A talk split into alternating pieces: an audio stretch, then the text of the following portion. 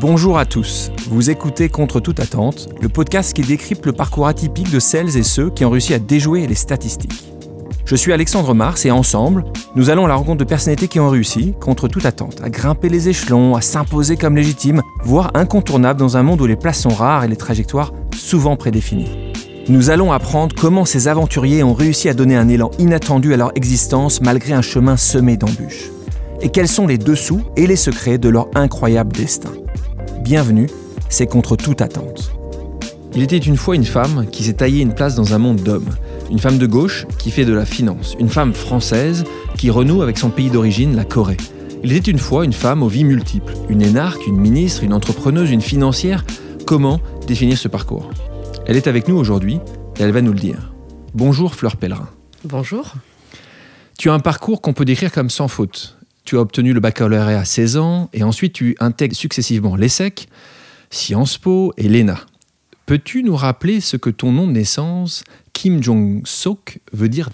Alors, c'est un peu une légende familiale. Euh, pendant des années, euh, on a vécu, je ne sais pas très bien d'ailleurs où cette légende trouvait sa source, mais on a vécu dans l'idée que Jong-suk, donc le prénom, euh, mon prénom de naissance, voulait dire femme parfaite. Et voilà. Donc, je trouvais ça plutôt pas mal. Euh, j'avais, j'avais compris aussi, parce que j'avais des amies étudiantes euh, euh, coréennes quand j'étais à l'ESSEC, qui m'avaient fait comprendre que c'était un prénom un peu daté, un peu ringard, quoi. Mais je pensais quand même que ça voulait dire femme parfaite. Et un jour, j'ai compris qu'en fait, c'était femme parfaite au sens de femme parfaite pour un mari, c'est-à-dire transparente, claire, qui ne fait pas de vagues. donc, plutôt au sens de soumise. et finalement, la connotation était beaucoup moins euh, sympa et féministe euh, que, que, je l'avais pensé pendant des années. Donc un mythe s'est un peu brisé à ce moment-là. D'accord. Et tu parlais de féministe. Tu te considères aujourd'hui euh, féministe? Je pense que je suis, je suis pas féministe au sens où je suis pas vraiment militante. je suis très sensible à la cause féminine et en fait, j'ai l'impression que progressivement, j'ai 45 ans, j'ai l'impression que j'ai un certain nombre de combats qui sont réactivés, que j'avais un peu mis euh, de côté, même si j'ai été évidemment euh, dans, ma, dans, mon passage en politique euh, mu par des, des, idéaux ou des valeurs qui étaient très, très fortes. Mais j'ai l'impression qu'en ce moment, la question sociale, la question de la place des femmes sont des choses qui, dans ma vie d'entrepreneur et dans mon cerveau de citoyenne, sont en train d'être un peu réactivées. Donc j'aurais tendance à dire que j'ai pas été féministe pendant longtemps, sensible à la cause des femmes, oui, mais pas féministe au sens de pas militante. Euh, et en fait, en ce moment, je me rends compte que dans les discussions que j'ai avec ma fille qui a 14 ans, euh, je lui mets dans le crâne des, choses qui sont en fait assez euh, revendicatives, féministes, et, pour qu'elle prenne conscience des enjeux, que la lutte n'est pas, n'est pas achevée et qu'il y a encore beaucoup de combats à mener. Et tu penses que toi, quand tu avais 14 ans, tu étais dans cette revendication ou pas, pas du tout? Absolument pas. Euh, probablement aussi parce que j'ai été élevée dans un modèle où ma mère était femme au foyer, euh, euh, et même si elle m'a inculqué très jeune la notion que c'était important pour une fille d'être, ou pour une femme, enfin pour n'importe qui, mais surtout pour une femme d'être indépendante financièrement, dans ses choix de vie, etc. malgré tout, j'avais devant moi un modèle de famille où c'était mon père qui, qui, travaillait, ma mère qui était à la maison, qui s'occupait de la maison et des enfants, et du coup, voilà, j'avais des injonctions un peu contradictoires dans le modèle familial et dans ce que ma mère imaginait euh, imaginait, pour moi. Donc je pense que euh, à 14 ans, j'avais pas du tout conscience qu'il y avait euh, qu'il y avait un sujet, qu'il y avait des problèmes d'inégalité salariale, d'inégalité de traitement. J'avais pas en, tête, je pense, l'historique du combat des femmes pour obtenir des droits sociaux, économiques, politiques, etc. Donc c'était pas du tout c'était pas du tout une chose à laquelle je pensais. L'accès à l'information était bien différent aussi, il y a 20 ans que ce qu'on a aujourd'hui on parlait de, ce succès scolaire, en tout cas succès dans les diplômes que tu as reçus. Il y avait un goût pour les études? C'était une nécessité pour toi? C'était quelque chose que tu avais compris rapidement justement dans la discussion que tu as eue euh, avec ta maman? Euh, ou euh, ça s'est passé comme ça Non, ça s'est plutôt passé comme ça. J'ai jamais eu le sentiment non plus d'avoir été mise sous pression euh, euh, de manière exagérée par, mes parents. J'ai jamais vraiment vécu l'institution scolaire, y compris après en prépa et dans les écoles que j'ai fréquentées, comme une, pression ou comme une contrainte trop forte. ça paraîtra peut-être un peu prétentieux, mais en tout cas, je ne l'ai pas vécu comme quelque chose de. comme un rouleau compresseur. Euh, donc, euh, donc non pas une, enfin, je pense que mes parents ont su euh, nous donner à ma sœur et à, moi le, sens que le, probablement le sens de l'effort et puis la, nécessité aussi de, de, de, réaliser ses ambitions à travers l'institution scolaire, en tout cas la possibilité que l'école offrait. Et donc je pense que je l'ai intégré mais sans que ce soit quelque chose de un surmoi en permanence euh, et une pression très très forte que je m'imposais à moi-même. Tu penses que c'est la vision que tu as maintenant de ça? Parce que c'est vrai que tu l'as dit d'ailleurs dans, certaines interviews, que ces réussites scolaires étaient euh, clairement identifiées par toi et certainement aussi par, tes parents comme une obligation si tu voulais euh, euh, ben, sortir de ce cadre dans le cadre où tu étais. Est-ce que c'était quelque chose que tu as plus vu après ou c'était juste je, je, le réécris probablement rétrospectivement parce que sur le moment, je pense que mes parents ont su me mettre aussi dans des établissements qui étaient publics, hein, mais qui étaient aussi des établissements qui encadraient bien les enfants et, donc dans lesquels finalement l'effort était réalisé mais sans trop être réalisé. Quoi. Et, et du coup, j'ai pas du tout le sentiment euh, de faire un effort disproportionné ou de sacrifier trop de choses à, mes études. J'ai plutôt vécu de manière euh, euh, détendue. Alors en parlant de l'école, parce que c'est au début de ton parcours, cette école de la République que tu as connue, tu le dis à chaque fois, et d'ailleurs tu soutiens, sans l'école de la République, il aurait été impossible que je devienne un jour membre du gouvernement. Ce que tu vois aujourd'hui, ça te peine? Tu trouves qu'elle a évolué en 30 ans, cette école de la République? C'est l'école au sens large, c'est-à-dire euh, le, système scolaire et méritocratique français. Euh, y compris, euh, y compris l'ENA et y compris pour lutter un peu contre les critiques qui sont formulées contre cette école, qui sont peut formuler, hein, euh, mais, euh, mais, mais, par rapport à une époque où finalement les places sociales étaient acquises par le népotisme, par héritage, etc., bah, le concours anonyme, hein, c'est quand même euh, la moins mauvaise façon d'assigner des places à des gens qui, qui, sans doute le méritent. Alors après, on peut toujours faire évoluer les choses et le concours, il est socialement discriminant et ça, c'est un sujet de préoccupation, mais, mais néanmoins, probablement dans un système où les choses s'acquièrent plus par héritage familial et par lignage, euh, je, pense que je n'aurais pas, eu, euh, je n'aurais pas eu ma chance. Alors après, est-ce que ça a évolué? Moi, j'ai le sentiment, et c'est probablement une des raisons pour lesquelles je me suis engagée euh, dans l'associatif et dans le politique ensuite, j'ai le sentiment finalement qu'entre le moment où moi je faisais ma, prépa, qui est la prépa, c'est un des, un des espaces les plus socialement discriminants de, dans, dans l'enseignement supérieur, dans le passage vers l'enseignement supérieur, entre le moment où je faisais ma prépa, c'est-à-dire au début des années 90, et euh, au moment où j'ai commencé à réaliser un peu ces choses-là, c'est-à-dire vers les années 2000, finalement, la sélectivité sociale euh, des euh, filières d'excellence de l'enseignement supérieur a eu plutôt tendance à, s'accentuer, d'après en tout cas ce qu'on ce qu'on peut en lire dans certains rapports. Et en fait, c'est cette réalisation-là qui m'a fait me dire à un moment, mais finalement, une société dans laquelle les gens ne sont pas tous sur la même ligne de départ, ça on le sait, mais, mais, mais, mais de moins en moins et avec de plus en plus de handicaps pour ceux qui sont socialement euh, défavorisés, bah, c'est une société qui va dans le mur. Et donc, c'est probablement un des ressorts de mon engagement à gauche, c'est un des ressorts de mon engagement associatif, ça c'est sûr, et de mon engagement politique parce que je reste aujourd'hui convaincu et vous voyez bien l'agitation dans laquelle euh, la société française se trouve aujourd'hui avec euh, une réactivation de la lutte des classes. On est un peu dans ces problématiques finalement de d'égalité des chances, de d'égalité de, de, chances par rapport au, destin social et économique qu'on peut avoir pour soi-même ou pour ses enfants.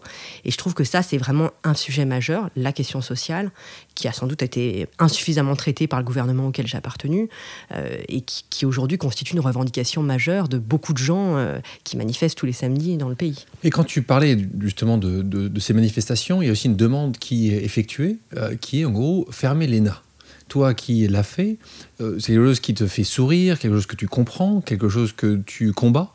Je trouve que c'est très paradoxal en réalité, parce que je comprends bien la critique de l'entre-soi, de, de, l'homogénéité de ceux qui sont amenés à prendre des décisions. Quand on voit euh, euh, qu'effectivement un gouvernement ou un entourage euh, des principaux responsables politiques est constitué de gens qui ont exactement le même parcours, le même pédigré, la même origine sociale et la même formation, bien sûr qu'on on imagine que ça doit probablement conduire à des, des décisions ou en tout cas une conception du monde un peu normalisée ou un peu standardisée et qui ne correspond pas forcément à la diversité des points de vue qui devraient s'exprimer euh, euh, dans la représentation nationale et dans un gouvernement qui, euh, qui, sort des urnes. Donc ça, oui, cette critique me paraît légitime. Maintenant, pour, encore une fois, pour permettre à, des gens qui ne viennent pas de milieux privilégiés d'accéder à la haute fonction publique, d'accéder à des postes de responsabilité, bah, je vois pas quand même de meilleur système aujourd'hui que le système du concours anonyme. on voit bien qu'il y a des tentatives de temps en temps d'essayer de faire monter des personnalités de la société civile, mais que c'est souvent difficile, parce qu'en réalité, aujourd'hui, en tout cas pour ce qui concerne le monde politique, je ne parle pas du monde économique ou des médias, mais dans le monde politique aujourd'hui, on voit bien que les décisions qui, sont, qui doivent être prises, bien sûr, elles doivent être prises au nom d'un mandat qu'on a reçu des Français, mais en prenant en compte un certain nombre de contraintes qui sont des contraintes techniques, de droit communautaire, de droit international. On ne peut pas faire n'importe quoi. Euh, on peut pas faire n'importe quoi avec le budget de l'État, avec les finances publiques. Et ça, alors c'est peut-être une approche trop technocratique, mais il faut en avoir un peu les clés. Et les gens qui n'ont pas du tout ces clés-là, ils ont du mal finalement à s'affirmer comme décideurs politiques ou comme politiques tout court, euh, à avoir du poids et à prendre des décisions. Donc, euh, donc c'est une critique qui est normale parce que euh, avoir des gens qui sont tous les clones les uns des autres pour diriger un pays, c'est pas sain. Et en même temps, et en même temps, c'est très difficile d'imaginer comment former l'élite politique euh, de la manière qui soit la plus démocratique possible. Et pour moi, le concours, ça reste quand même encore euh, le en tout cas plus démocratique que euh, le népotisme ou de la cooptation. Et ça, on est d'accord. Tu sais très bien que tout le monde, dès la naissance, n'a pas les mêmes chances. Richard Descoings à Sciences Po a décidé que globalement, le diplôme de sortie allait être le même, mais le concours d'entrée allait être différent. D'ailleurs, c'est la seule école qui l'a mis en place. Euh, est-ce que tu vois pourquoi c'est la seule? Est-ce que tu penses que c'est quelque chose qui pourrait développer dans d'autres grandes écoles? Il y a eu des tentatives, en fait. Hein. Il y a eu des tentatives à un moment de dire on va augmenter le nombre de boursiers qui seront euh, admis dans le. Enfin, la conférence des grandes écoles avait un peu avait un peu réfléchi à cette question et puis finalement avait évacué complètement euh, cette, euh, cette idée. Je ne sais pas s'il faut y voir euh, une façon qu'a l'élite de se protéger elle-même en fermant un peu les portes, qui est d'ailleurs finalement, je pense, une analyse assez bourdieusienne et, et, qu'on peut retrouver chez pas mal de, de sociologues qui réfléchissent à cette question du renouvellement des élites en fait, finalement, euh, les gens qui sont arrivés, ils ont tendance à fermer les portes derrière eux parce que euh, parce qu'on se protège, on protège l'entre-soi et on est mieux entre nous, quoi. Donc, il y a peut-être un peu de ça. Moi, j'étais, je me souviens très bien du moment où Richard Descoings a mis en place la filière ZEP euh, à, Sciences Po parce que il consultait en fait des gens qui sortaient de l'ENA pour savoir si on était prêt à mhm. mentoriser des jeunes, etc. Et j'avais trouvé l'idée, j'avais trouvé l'idée formidable. et je me souviens aussi de la violence de la réaction à l'époque des gens qui étaient en études à Sciences Po, de la presse. C'était mais vraiment d'une violence. Il faut retrouver les articles de l'époque. Ça va faire baisser le niveau. Il va y avoir de l'indélinquance dans le 7e arrondissement. Enfin, c'était des trucs incroyables, quoi. Et puis finalement, euh, dix ans après, je crois que vraiment les résultats lui donnent totalement raison. C'est-à-dire que un établissement d'enseignement supérieur aujourd'hui qui se dit juste je suis un établissement de sélection et non pas de formation, de sélection et de formation, c'est pour moi euh, ne remplit pas sa mission. Donc euh, Sciences Po a dit moi je veux être un établissement à la fois de sélection, mais de sélection et de formation. Et donc en aidant euh, des jeunes qui n'auraient pas réussi le concours normal en cinq ans à rattraper leur retard, bah, je crois qu'il a accompli vraiment sa mission d'établissement d'enseignement supérieur. Et, objectivement, on, a vu que les lacunes sont très très fortes pour ceux qui, rentrent à Sciences Po par la filière ZEP au début, en orthographe, en tout, quoi, enfin en culture générale. Mais en cinq ans, on rattrape. Et, euh, à cet âge-là, je pense que les, les, jeunes sont suffisamment encore euh, ouverts, malléables, perméables euh, pour, pour rattraper ce retard académique qui, est, qui est clair. Donc un message certainement pour les les autres grandes écoles qui, qui ont aujourd'hui la capacité peut-être de penser différemment leur concours d'entrée. Il y a aussi quelque chose que tu racontes en parlant du décalage social. Donc, euh, on parlait de la diversité, du décalage social aussi, un, sujet important. Euh, si je me souviens, dans ce que tu disais, c'est que ton père avait renoncé à ce rêve de devenir médecin. Toi aussi, tu as obtenu, euh, encore une fois, un bac, on rappelle, avant l'âge des grandes écoles. Tu nous expliquais que l'univers de la haute fonction publique était différente et tu n'en avais pas les codes. D'ailleurs, tu le dis, hein, les conversations de salon, tu ne te sentais pas à ta place. comment tu l'as vécu à ton tour ce décalage? Alors c'est assez amusant parce que je crois que sur le moment, je me suis pas bien rendu compte de ce qui se passait. Je voyais bien que j'étais pas très à l'aise dans certaines circonstances, mais bon, j'étais pas à l'aise comme j'aurais pu être mal à l'aise dans une boom ou dans une soirée. Et en fait, je l'ai pas du tout analysé à, cette époque-là. Et c'est vraiment, euh, vraiment quelque chose auquel je repense beaucoup aujourd'hui, peut-être aussi parce qu'il y a ce contexte social et parce que entre temps, euh, il y a eu aussi des, des, sociologues ou des philosophes qui sont intéressés à cette question du, des transclasses en fait. Euh, Annie Arnaud, Didier Ribon, etc. Et en fait, j'ai beaucoup lu tout ce qu'ils ont écrit parce que finalement, je retrouve énormément de mon histoire, même si c'est dans des proportions. Hein, enfin, évidemment, euh, chacun a sa propre histoire, donc c'est probablement dans des proportions moindres que ce qu'ont pu vivre euh, les auteurs que j'ai cités. Mais je retrouve dans leurs témoignages quelque chose que, que j'ai vécu et que je n'ai pas analysé sur le moment. Mais c'est-à-dire le fait de sortir de, de son milieu euh, et, et, de passer dans un autre milieu avec d'autres codes, d'autres références et avec une certaine forme d'imperméabilité entre les deux qui est assez compliqué à vivre finalement parce que euh, vous avez l'impression d'être un peu un traître euh, à vos origines. Enfin, et c'est quelque chose d'assez, en réalité, d'assez violent. Et je pense que j'étais trop jeune pour le, réaliser comme ça au moment où je l'ai vécu. Mais c'est vrai que quand je me suis retrouvée dans des dîners à l'ambassade ou à la préfecture, j'avais jamais été en contact avec des gens qui avaient fait l'ENA, je savais pas du tout comment euh, cette espèce de conversation un peu euh, légère euh, et superficielle, comment comment l'aborder. voilà, je me sentais en fait, je me sentais complètement gauche. Et c'est là que j'ai réalisé aussi que finalement il y avait une forme de reproduction sociale qui était très forte, probablement moins, peut-être un peu moins à Sciences Po qu'à l'ESSEC par exemple, ou un peu moins à l'ENA, mais, mais néanmoins très très très forte quoi. et, et c'est vrai que ce, ce passage passage d'une classe à une autre est une expérience de vie qui est assez, euh, qui est assez étrange. Et en fait, tu l'as surmonté naturellement. En fait, tu n'as pas travaillé, tu t'es pas dit au bout de deux jours, il faut que je fasse quelque chose. C'est tu l'as analysé plus tard. Ouais, je l'ai analysé plus tard. J'ai pas du tout eu le sentiment, mais un peu comme quand on parlait tout à l'heure de, mes études, euh, je l'ai fait un peu sans me rendre compte. Je pense euh, euh, comme on s'adapte à un habitat, quoi, ou à une nouvelle culture, on s'acculture à, à, des pratiques, à des un habitus social, quoi. Et en fait, je l'ai fait de manière un peu par survie probablement, mais de manière assez naturelle, sans que ce soit très très pénible non plus. Mais en réalité, je réalise aujourd'hui avec le recul à quel point finalement c'était quand même une expérience assez violente. Euh, la trajectoire et les prises de position, à chaque fois, tu, euh, tu parles de cet engagement justement pour la diversité. Tu as été présidente euh, du club 21e siècle. Pour les auditeurs qui ne connaissent pas, est-ce que tu peux nous dire ce qu'est ce club 21e siècle qui continue aujourd'hui et qui a un autre président? Qu'est-ce qu'ils font justement pour la diversité? C'est une association qui avait été créée par des, des, amis, Chen Vathieu et Hakim El Karoui, je ne sais plus très bien en quelle année, vers le euh, début des années 2000, euh, pour justement euh, lutter contre, contre l'enfermement des élites, pour lutter pour le, renouvellement, la diversification des, élites, à la fois en termes d'origine sociale, économique, ethnique, etc. avec l'idée sous-jacente que finalement, un, pays qui ne met pas en avant sa diversité alors qu'elle s'est construite par l'accueil, l'immigration, qu'elle est un creuset en fait, parce qu'elle est la France. Euh, ce pays qui ne sait pas reconnaître et mettre en avant sa diversité a un énorme problème de représentation, mais aussi de survie.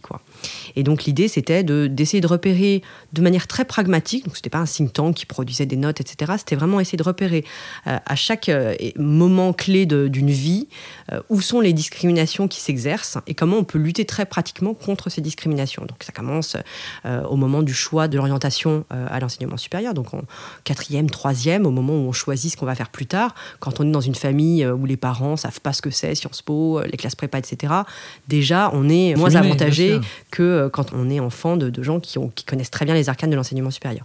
Il y a le bac, le premier job, il y a quand on est créateur d'entreprise, aller voir son banquier, des financiers et s'adresser à eux. Il y a au moment où on est dans une entreprise, essayer d'obtenir une promotion. Enfin, il y, a, il y a plein de moments où très clairement s'exercent des discriminations négative. Et donc, on a essayé de trouver pour chacun de ces nœuds de vie des solutions très pratiques pour aider euh, les gens à aborder ces moments-là. Et donc, par exemple, il y avait une, une initiative moi, dont j'étais très fière, c'était le moment où on avait commencé à travailler sur l'orientation en troisième. Et donc, on faisait venir d'abord à Sciences Po, puis après à Dauphine, euh, plein de membres du club, donc de toutes les couleurs, de toutes les origines, etc., et qui étaient médecins, banquiers, euh, euh, hauts fonctionnaires, artistes, etc., qui expliquaient leur quotidien professionnel et le parcours qui les avait amenés, le parcours académique, ou le parcours de vie qui les avait amenés jusque-là. Et donc on voyait en face de nous des gamins qui soudain pouvaient se, projeter sur un banquier, un, un travailleur social, et parce que la personne leur ressemblait et que bah, l'identification, le transfert fonctionnait. Et, c'était magique parce que on, voyait bien qu'on déclenchait des choses chez ces, enfants. C'était des, gamins qui avaient entre 12, 13 et 14-15 ans, quoi. Euh, et leurs parents et leurs profs, parfois qui les accompagnaient, euh, des choses, on ouvrait des horizons nouveaux. Et ça, euh, c'était vraiment une très belle expérience personnelle.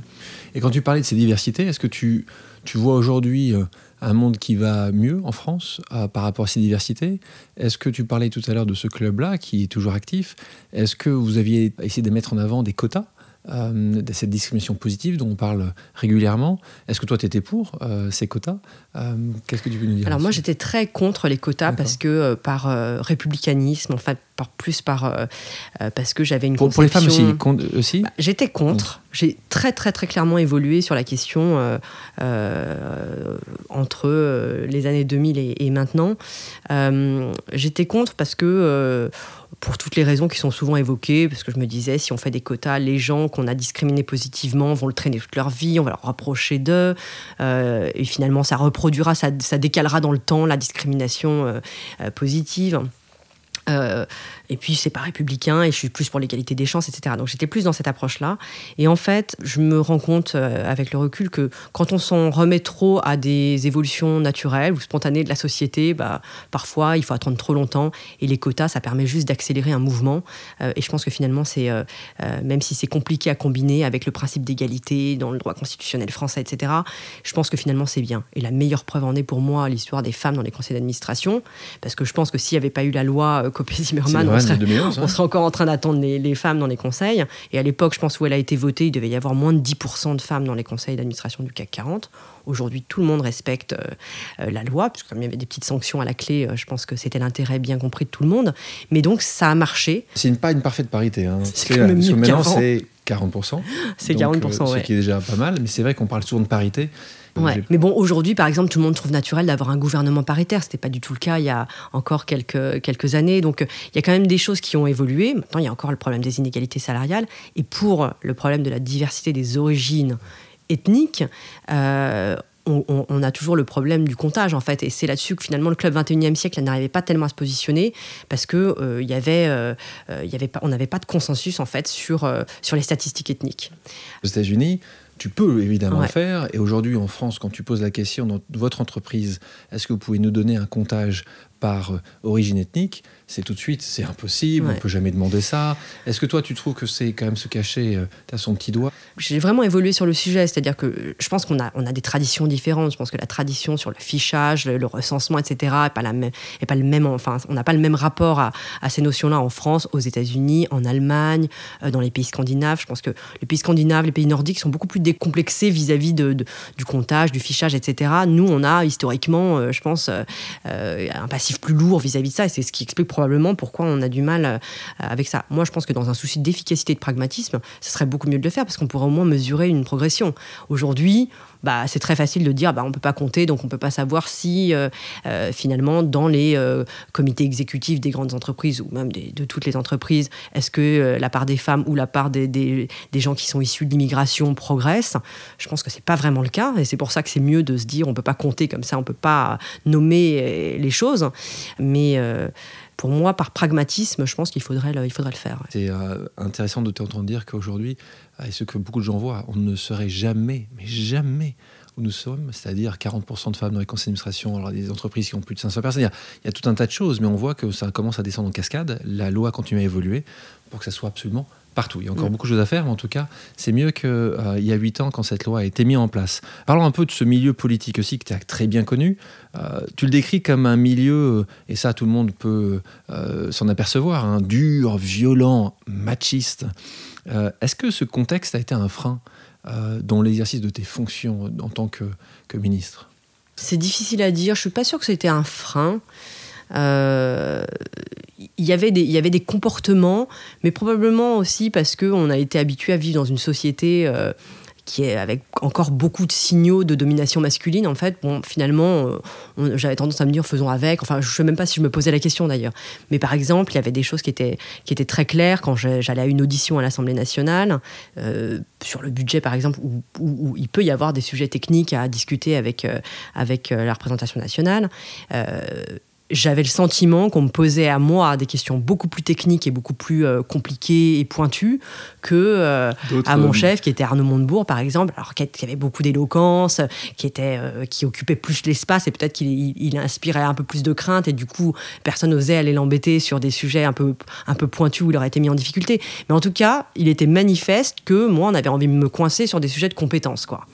Et ça, je pense que c'est plus quelque chose qui va être une attitude qui va être Machis euh, primaire. Euh. Ouais, je sais même pas si c'est. Enfin, je sais pas si c'est machis primaire, mais en tout cas, quand quelqu'un est jeune, quand c'est une femme, on a envie de on a peut-être plus envie de dire bah, elle connaît pas bien son dossier euh, et on a plus envie de la coincer sur des sujets de connaissances, de compétences qu'on ne le ferait avec, avec un homme. Il m'a semblé. Il t'a semblé. Il m'a semblé. Cette violence qui est tristement identifiée, elle est aussi présente dans certaines représentations métatiques. Par exemple, moi j'ai vu un nombre d'articles qui te font référence ton physique, ton apparence, ton comportement, décrit comme je cite féminin.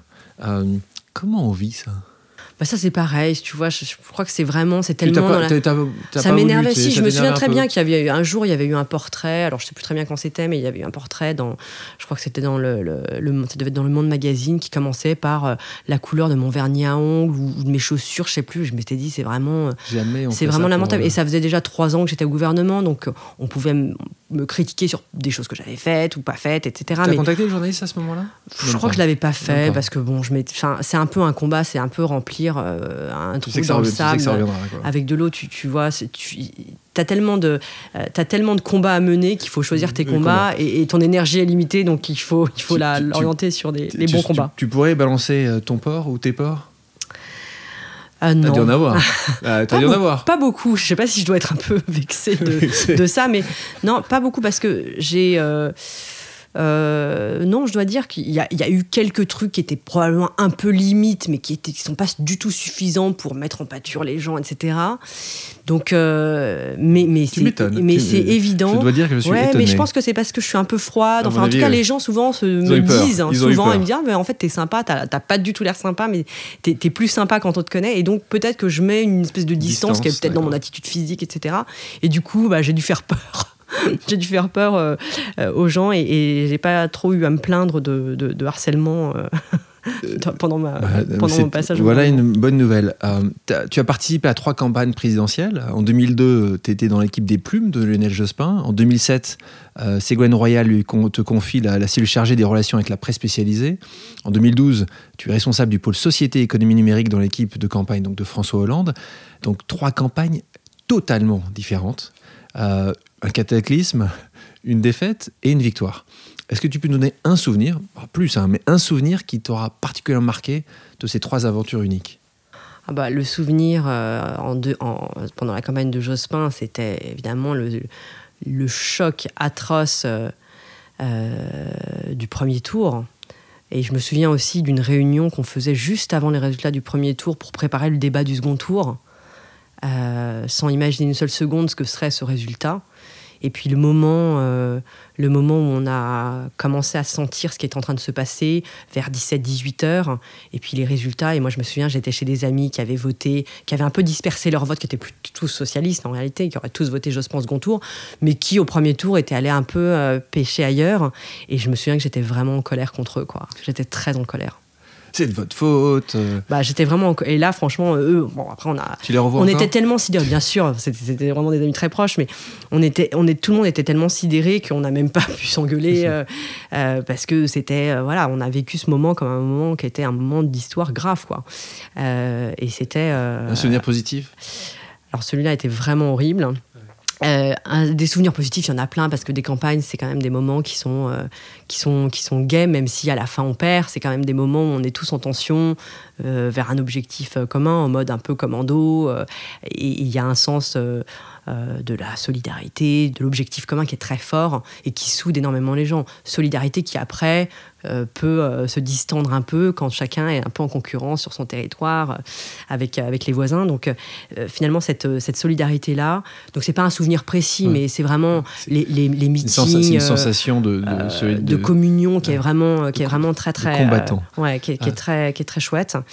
et ça, c'est dans, dans, les trois campagnes, en fait, il y a eu des moments, les, les, grands meetings réussis sont des moments qui sont géniaux. Quoi. Donc en, 2016, tu quittes euh, l'arène politique, ce monde politique, et tu te lances dans l'entrepreneuriat en créant notamment ton fonds d'investissement qui s'appelle Corelia. Qu'est-ce qui t'a décidé à te lancer dans cette aventure? Alors c'était totalement inattendu. En réalité, je n'avais pas du tout pensé, euh, pensé à ce type de reconversion. Euh, ce qui était sûr quand j'ai été sorti du gouvernement, c'est que je ne voulais absolument pas accepter un lot de consolation, un hochet euh, comme il est souvent d'usage. Donc euh, j'ai refusé euh, qu'on propose des présidences d'établissements publics, etc. C'était pas du tout mon, genre de beauté. et je trouvais que finalement j'avais encore assez d'énergie, même si j'étais éreintée, y compris physiquement, c'était le dernier moment, en fait, le dernier moment de ma vie où je, pense que je pouvais euh, vraiment switcher, comme on dit, changer complètement euh, euh, d'orientation professionnelle et j'en avais assez envie. Et en fait, ce qui m'a donné l'idée, c'est une, série de, de circonstances. D'abord, j'ai discuté avec un ami qui m'a proposé d'entrer dans un fonds d'investissement, mais déjà existant, pour préparer la succession de l'équipe en place. et donc, ça m'a mis un peu l'idée dans la tête, alors que j'avais jamais pensé avant. Et puis après, c'est une rencontre finalement avec avec euh, le fondateur de cette entreprise Naver, qui, euh, avec qui j'étais très très en phase intellectuellement sur le sens de la révolution numérique, de ce que ça implique pour la souveraineté des États, pour euh, notre façon de vivre, de consommer, de travailler, etc. Donc assez, euh, assez euh, stratosphérique euh, et pas du tout business au départ, cette relation. Mais finalement, quand j'ai été virée, ils étaient très contents de voir que j'avais été virée, donc ils m'ont contacté.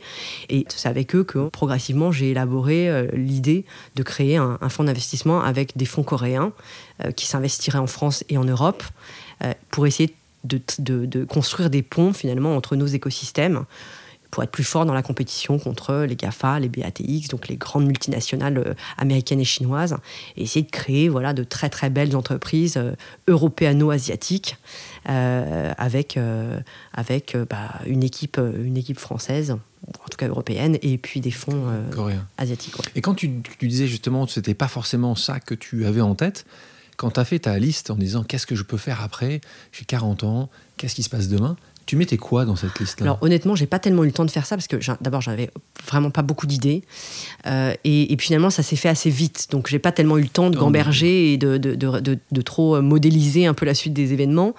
Euh, mais c'est vrai qu'au départ, j'avais plutôt commencé à regarder du côté des grandes entreprises et puis finalement me retrouver dans une structure avec un chef qui me dirait quoi faire, à qui je devrais rendre des comptes, etc. Dans ce moment de mon existence, j'avais vraiment envie de plus de liberté. Euh, j'avais envie de créer quelque chose aussi qui soit vraiment euh, à moi ou à, l'équipe que j'assemblerais. Donc c'était finalement c'était un moment où euh, la grande entreprise c'était pas pour moi. Est-ce que tu peux me rappeler quel président a déclaré je n'aime pas les riches je pense qu'on s'en souvient tous. Hein. C'est un président pour lequel tu as travaillé, qui était ton chef, donc. Qu'est-ce que tu en as pensé? À ce moment-là, quand tu étais au bah, gouvernement Je me souviens, parce que je, je, me souviens plus très bien quand il a dit ça. Ah, je ne sais plus s'il l'a dit quand on était, euh, quand on était déjà, quand il avait ah, été élu ou bah, il me semble que c'était plus ancien. Je me demande même si c'était pas avant, quand il était premier secrétaire du. Euh, qu'est-ce que tu en penses quand tu ne pensais pas Tu pensais que c'était un effet d'annonce, un effet de manche Quand on parle, quand on, quand on est en campagne, on utilise un vocabulaire on, qui, qui, est différent de celui qu'on utilise. Euh, donc j'aime pas ça parce que j'aime pas du tout. Et puis ça correspond pas tellement à la personne en fait. Donc c'est ça qui est assez étonnant. J'aime pas les choses qui clivent et qui et qui, qui activent hein, finalement cette euh, lutte des classes qu'on voit se réactiver en ce moment. Et je trouve que euh, de la même façon que, que de, de, parler de manière méprisante des, des, des gens, euh, des gens qui sont pauvres, euh, ce qui me heurte encore plus parce que les gens riches, finalement, ils s'en fichent un peu si François Hollande dit euh, j'aime pas les riches. j'aime pas du tout ces choses qui assignent, en fait. C'est une façon de parler, une façon de communiquer, une façon de. un vocabulaire qui classe les gens, qui les assigne et qui monte un peu les gens les uns contre les autres. Et, et c'est pour ça que c'est étonnant parce que c'est pas tellement dans l'ADN de François Hollande de fonctionner comme ça. Et, et donc, quand il t'a entendu parler de ton fonds d'investissement, qui est quand même une vision un petit peu différente de celle qui pouvait plutôt, enfin celle que, qui, le portait. il a été euh, un soutien, il a été. Bah, ni un soutien, ni rien en réalité. Bon, quand je l'ai croisé après, il m'a dit bravo. il voyait l'entrepreneur en toi. Oui, parce que euh, il y a aussi. Il y, a des gens parfois qui me disent Mais tu es socialiste, comment tu peux monter un fonds d'investissement? J'ai toujours trouvé ça un peu idiot, en fait, de dire. Euh, c'est forcément binaire, c'est forcément là. Ouais, donc si on est socialiste, on doit être soit fonctionnaire. Enfin, c'est absurde. et, comment on, peut, avoir des Comment d'après toi, tu peux arriver à changer ça? Justement, par des gens comme toi qui arrivent à dire on peut faire les deux, on peut euh, utiliser, et là encore une fois, soyons clairs, on ne parle pas de finance de marché, on parle de finance d'entreprise. Et je pense qu'il y a une vraie différence entre les deux. La finance de marché aujourd'hui pose certainement un grand nombre de problèmes, euh, d'incapacité qu'elle est très peu euh, tenable. La finance d'entreprise, ce que tu fais et ce que d'autres personnes font, ils financent des projets pour qu'il y ait un développement. et donc, est-ce que toi, tu, comment arriver à changer cette vision justement qui est extrêmement binaire, où tu penses qu'il n'y a pas grand-chose à faire? Pense qu'il n'y a pas grand chose à faire. Il n'y a pas grand chose à faire. Et c'est pas. Moi, aujourd'hui, je suis passée dans autre chose. C'est-à-dire, j'ai pas besoin de convaincre. Je, fais des choses qui, m'intéressent. Je pense que l'équipe euh, qui est autour de moi est passionnée par son métier. On accompagne des entrepreneurs. On leur donne de l'argent, bien sûr, pour développer leurs projets, mais on est aussi à leur côté pour essayer de, voilà, de réaliser, de concrétiser leur ambition. Et d'une certaine façon, je fais pas une chose très différente de ce que je faisais quand j'étais ministre en charge du numérique et de l'entrepreneuriat. Donc, moi, personnellement, j'ai pas de problème si les gens trouvent que ce que je fais est nul et pas socialiste. Honnêtement, maintenant, je suis dans une phase de ma vie où je m'en fous. c'est ça qui est pas mal. Non, je voyais d'une manière un peu différente. C'est justement arriver à démontrer que quelqu'un qui est très marqué, parce que tu es quand même marqué, vraiment quelqu'un pour qui ces sujets sociétaux sont des sujets importants, et d'arriver à démontrer que tu peux avoir la capacité à faire un métier qui est totalement, en tout cas, vu différemment, ça peut fonctionner. Les deux peuvent fonctionner. Je pense que c'était surtout pour ça mm, mm. la, question. Et je pense que justement, il faut surtout pas s'en foutre. Il faut justement arriver à démontrer que c'est faisable et que cette binarité qui a existé pendant des années peut peut-être être vue un peu différemment. Un porte-parole du gouvernement récemment plaidait l'idée selon laquelle la suppression de l'ISF n'était pas un cadeau aux riches, ne rigole pas, euh, mais le, que le but était que l'argent revienne dans l'économie réelle. Euh, que penses-tu de cette suppression de cette taxe euh, et ce remplacement par cette, cette IFI, l'impôt sur la fortune immobilière? Moi, si tu veux, je pense que notre, le système fiscal, il doit encourager l'initiative, il doit encourager le travail, il doit pas encourager la rente, pas encourager la reproduction des situations euh, acquises. Donc moi, je suis très favorable à une fiscalité qui taxe assez fortement euh, l'héritage, le, par exemple, la transmission du patrimoine. Euh, je pense qu'il est totalement légitime de vouloir transmettre le fruit de son travail et de, sa vie professionnelle à ses enfants, mais que ce soit taxé au passage parce que les cartes doivent être rebattues à chaque génération, c'est quelque chose qui me choque pas du tout.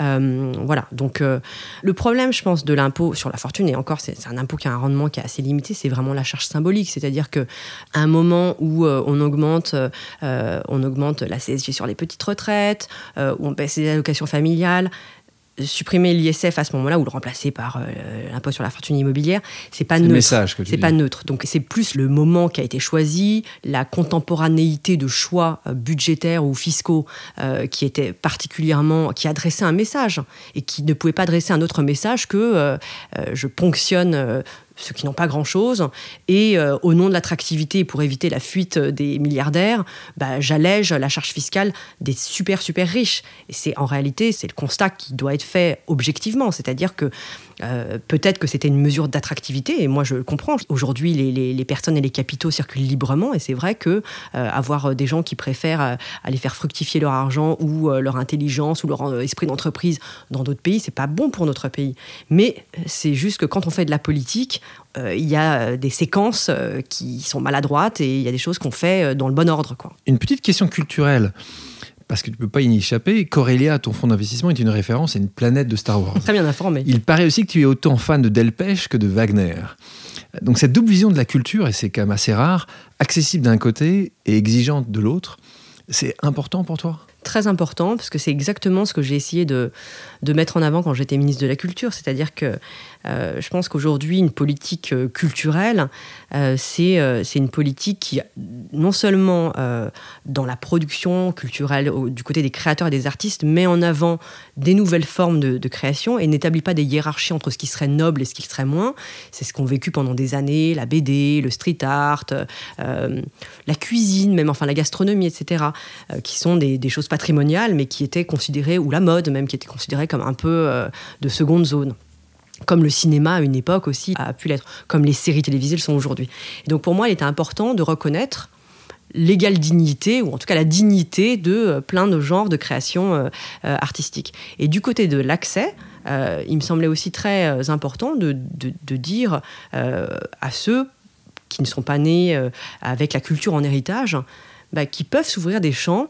Ça ne veut pas dire que je veux que tous les, euh, enfin que, je souhaite euh, que tous les, les enfants, euh, quel que soit leur milieu d'origine, aiment l'opéra ou aiment la musique baroque, mais en tout cas que ce soit un champ des possibles qui leur soit ouvert. Parce que parfois, il y a des épiphanies, il y a des révélations. Et ça, j'ai organisé souvent des, portes ouvertes au ministère de la Culture où on faisait jouer des symphonies de Mozart devant des petits gamins d'une ZEP euh, du nord de Paris. Et on voyait bien sur le visage des gamins qu'il y en avait qui s'en foutaient, on les avait perdus au bout de cinq minutes, mais il y en avait qui avaient jamais entendu ça et qui tout d'un coup avaient envie de tenir un violon dans la main. Donc même s'il y a une révélation sur 100 euh, gamins, je trouve que c'est ça qui est important. Et donc moi j'avais envie de travailler sur cette question de l'accès à la culture, qu'elle soit euh, la, culture avec un grand C, la, culture dite haute culture ou, no, ou culture noble, patrimoniale, etc ou que ce soit, moi je m'en fiche si un gamin qui a jamais tenu un bouquin de sa vie, ce premier bouquin, ça serait, ce, soit une BD.